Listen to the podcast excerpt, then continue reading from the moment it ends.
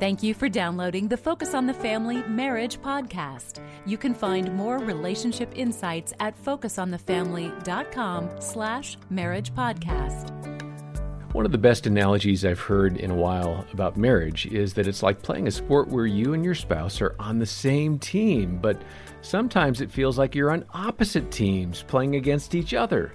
I'm John Fuller, joined by Dr. Greg Smalley and his wife Erin. And um, along the way, Erin, what did you think as I said that about playing against each other or playing on the same team?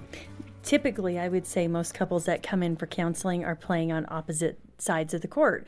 They're against each other and they're adversarial. They don't even know it because they many of them have never thought about, oh, we we are on the same team. And so often what I'll see is, you know, high conflict, they're critical, they're disconnected.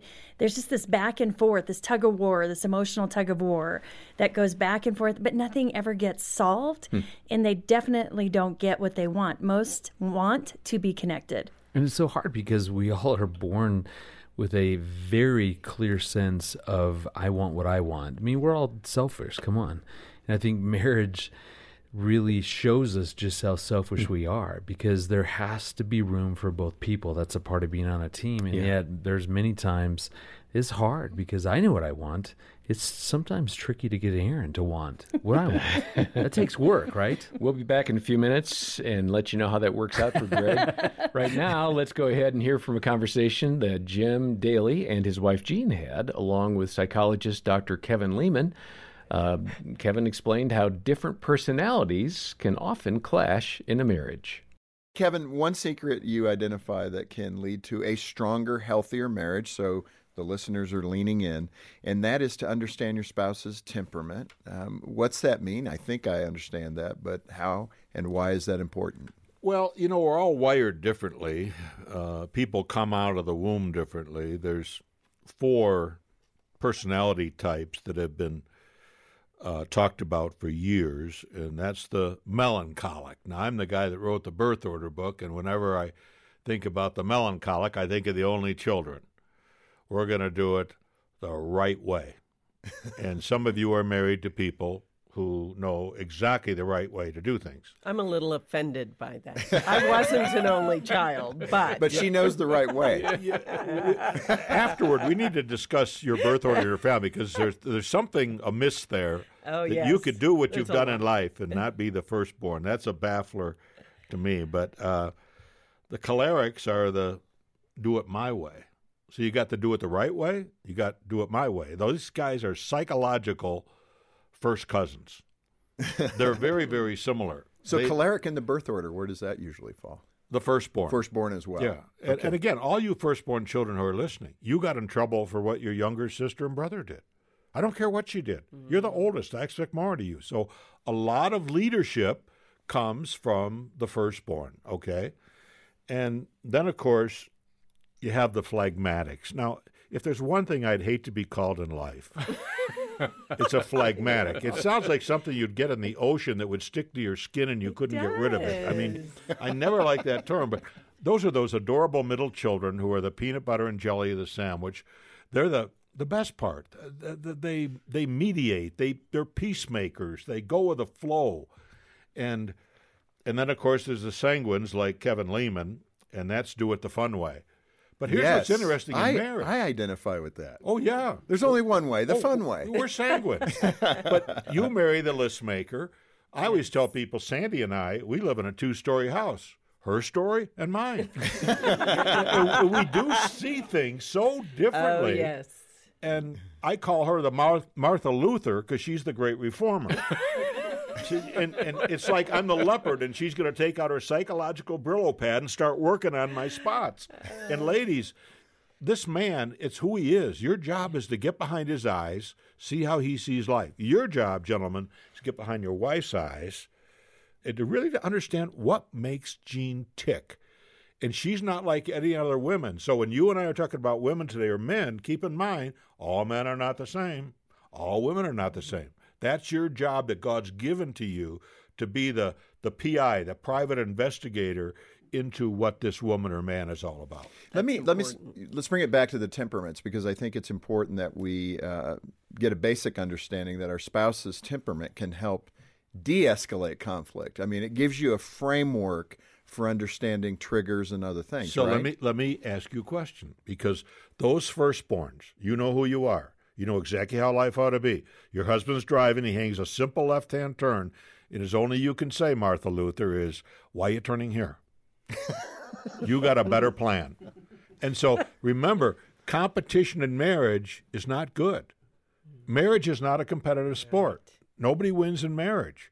And so my advice is have a good role definition in your marriage. Honey, I'll do this and you do that. And we'll come together on these other things. Without that role definition, I think you'll kill each other. Well, in fact, competition that does pop up even when you don't assume that you're competitive. Jean, you have a story about that. I think early in our marriage. I do. That was our our first year of marriage. Those are always fun. Oh my! And we, Jim and I, were working for a company, and we traveled around the country. This is a great first year thing to do. showing uh, multimedia presentations, motivational drug and alcohol abuse. Programs at high schools. Yeah. Right. So we On- went to 17 states in nine months. We had days off. It was great. Well, that's another long honeymoon. That's another It was, a- it was wonderful. I remember one, one time, this is so funny. So, Jean, you know, she has attributes where she she likes a little solitary time. You know, we've been Needs, together 24 7 for months. And she said, at one point, she said, I'm going to go to the store and just get a few things that we need. And I said, Well, I'll come with you. And she looked at me and said, No, no, you, you could stay here at the hotel. I'm just going to go do this. I was- was, I like, was You don't like dying. me? I mean, we don't, uh, we've been together 24 7 for like five months at this point. I just needed to go to the store alone. anyway, but that wasn't the That competitive wasn't part. the competitive part, but it was the same trip. And while we are doing this multimedia show with three large screens, and Jim and I would take turns running the different sides of that. And this day I was doing the nine slide projectors and the reel to reel. And if a lamp went out, if a light bulb went out, You're part of the screen would go black. So you quickly had to pull that out and put in a new one. And so that was my job and and I was trying to do it and Jim runs over and does it for me. It was like, you know, karate style. Boom, boom, boom. The bulb was it in, it was. was up, we were going. But a couple of things happened. One, I was I was put out. I was really miffed and felt like, you know what? I'm not good enough. I can't do this by myself. But I also was really pretty horrified that I felt that with my newlywed husband. I did not know I was competitive. I was, what, 25 years old? Mm-hmm. And did not know that about myself until that moment. Fiercely competitive. Yes, Let me but put I didn't way. realize that. I mean, she's, yeah. Well, a lot of achievers in life need to owe up to the fact that they're competitive by nature, and many times at their spouse's expense or other people's Oh, yes. expense. Sure. Yeah, but uh, here's the question for a couple who struggles with competition: Who's winning your marriage? and it should be the other one. Yeah, and Right. There's no winner. Right. Some people are no one still is. thinking, well, I'm not sure. It's a team the- sport. your spouse that should be winning. Yeah. All right, so that's some great wisdom about personalities and conflict in marriage. Um, Erin, you and Greg have discussed on this podcast about the introvert extrovert factor in your marriage. We we have the same dynamic in uh, our marriage. What was another personality clash that you all experienced besides the introvert extrovert one? Mm-hmm. I noticed that Greg has many written down. I only had one written down.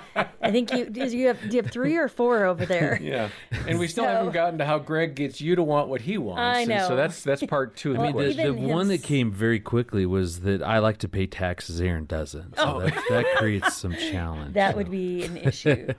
joking. and that's hilarious because rule follower not rule follower. So That's I a wonder personality which one of us would pay That is Okay, taxes. so so one of you is a rule follower and the other not so not much. so much. I am also I have a very fast pace in life and I can run hard, I can play hard, I can go go go go go. And Greg's pace is a little bit slower. It's kind of sedentary. Kind of. like, like a really cool sloth. I like to think of your pace because I relate to it as steady, right? He's- steady. Yeah, he's steady, but it's it definitely is slower. and but what I always say is it's such a great balance because if it was just me, my poor children would have been dragged around um, morning till night doing fun things, but we wouldn't have gotten anything done. And so Greg is definitely the the slower equalizer in our marriage. The first one that came to my mind was um, just personality wise. I, I like more order. I'm not. I'm, I'm not like a hey the closet has to you know be perfectly organized With and my labels, sock drawer you know color coordinated. But I like more order. In in Erin, um, how do I say this?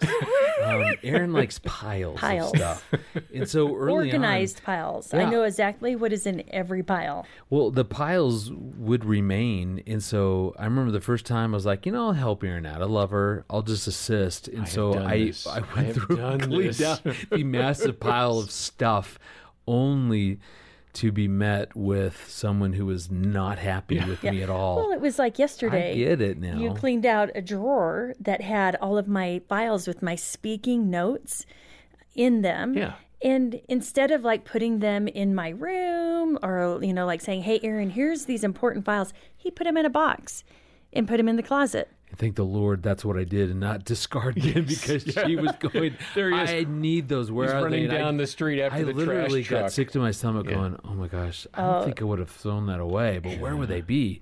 we found them. He gave them the Goodwill. Lord. I, I am relating to what you're saying because we have much of the same dynamic uh, at play in our marriage. And there are times, I mean, if Dena's out of town, I look in the kitchen because I'm cooking and I'm thinking, we need to get rid of some things and redo this cabinet. Oh, And just- yeah.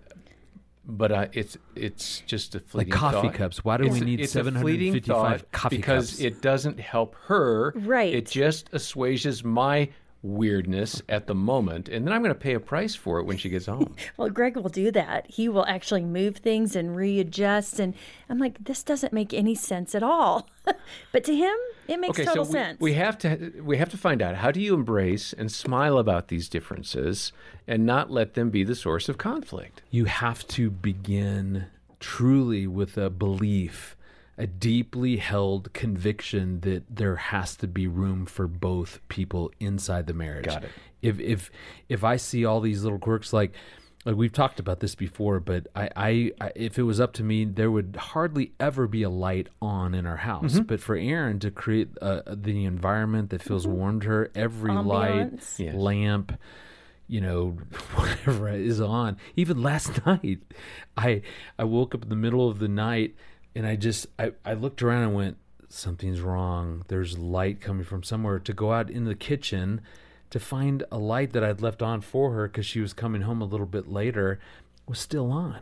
So I could either say, my way's right, your way's wrong. My way saves us money, Erin. Your way doesn't.